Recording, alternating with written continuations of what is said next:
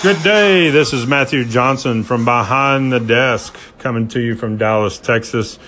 It is Monday, January 22nd. Uh, we're going to do a new topic this week. Uh, like to call this the slang of the week. Uh, what did he say? Slang of the week. What did he say? And I'm using the song there, Dirty Laundry by Don Henley, and that's the slang that we're going to use. Uh, dirty laundry. Now, every dealership's got some different terminology they use for different things, and there's some of them that are pretty standard across the board, and then there's some of them that are just specific to a certain person. Uh, mine is dirty laundry. Uh, loved growing up listening to this song, uh, and uh, I use this term affectionately to some of the customers that we have here. Um, dirty laundry at my dealership is uh, anything that deals with a customer that had a bad experience with their previous motorcycle deal and then brings that bad experience to my motorcycle dealership. Uh, a good example of this would be a deal this weekend that we were unable to get done. I had a gentleman that came in here and he was looking for a sweet deal on a 2015 CVO Street Glide that we have. And this is an upscale, very luxury model Harley Davidson. It's actually one of the most expensive Harleys you can buy.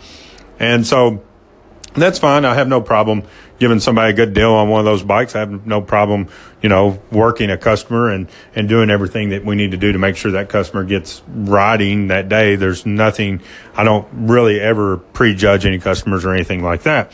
But how does the term dirty laundry come into play? Well, he had a lot of dirty laundry.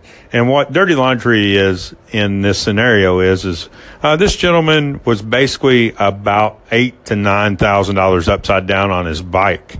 And so, in knowing that, and knowing that he was eight to nine thousand dollars upside down on his bike, I knew that there was a good chance we were not going to get him done. Uh, so, um, went out there and, uh, you know, didn't really go through all the motions with him, but went out there and said, sir, you know, here's the deal. You're going to have to come out of your pocket some money, and your payment's going to go up, and you're going to roll over some negative equity uh, on on this deal. It's just the way it is. I can't cover that much um, negative equity up, and so you know the guy just literally kind of lit into us about oh this is you know BS and this dealership you all just trying to mess me over and all this. Well, let me explain something to you, people.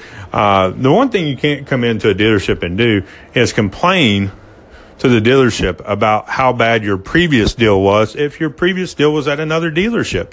This guy made a deal at another dealership. They messed him over.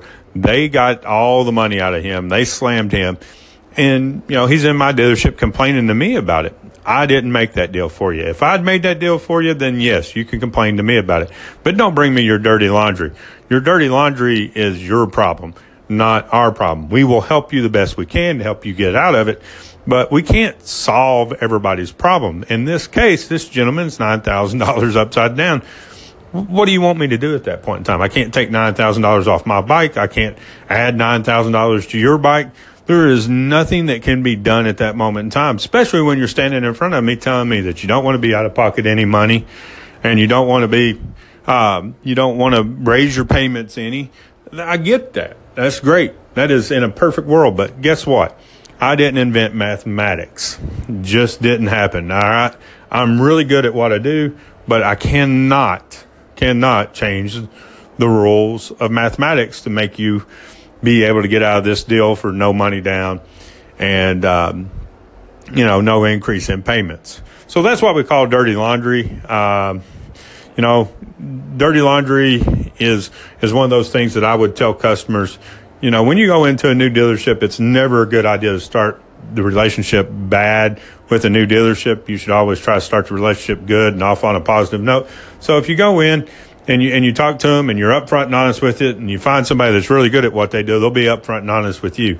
Um, I always try to explain to them that you know I'll do whatever I can because it benefits me and them to get them out of that deal. But sometimes the only thing that can get you out of a dirty laundry deal is time itself. And in this case, this guy needed some time to get out of this deal. That's my slang of the week dirty laundry.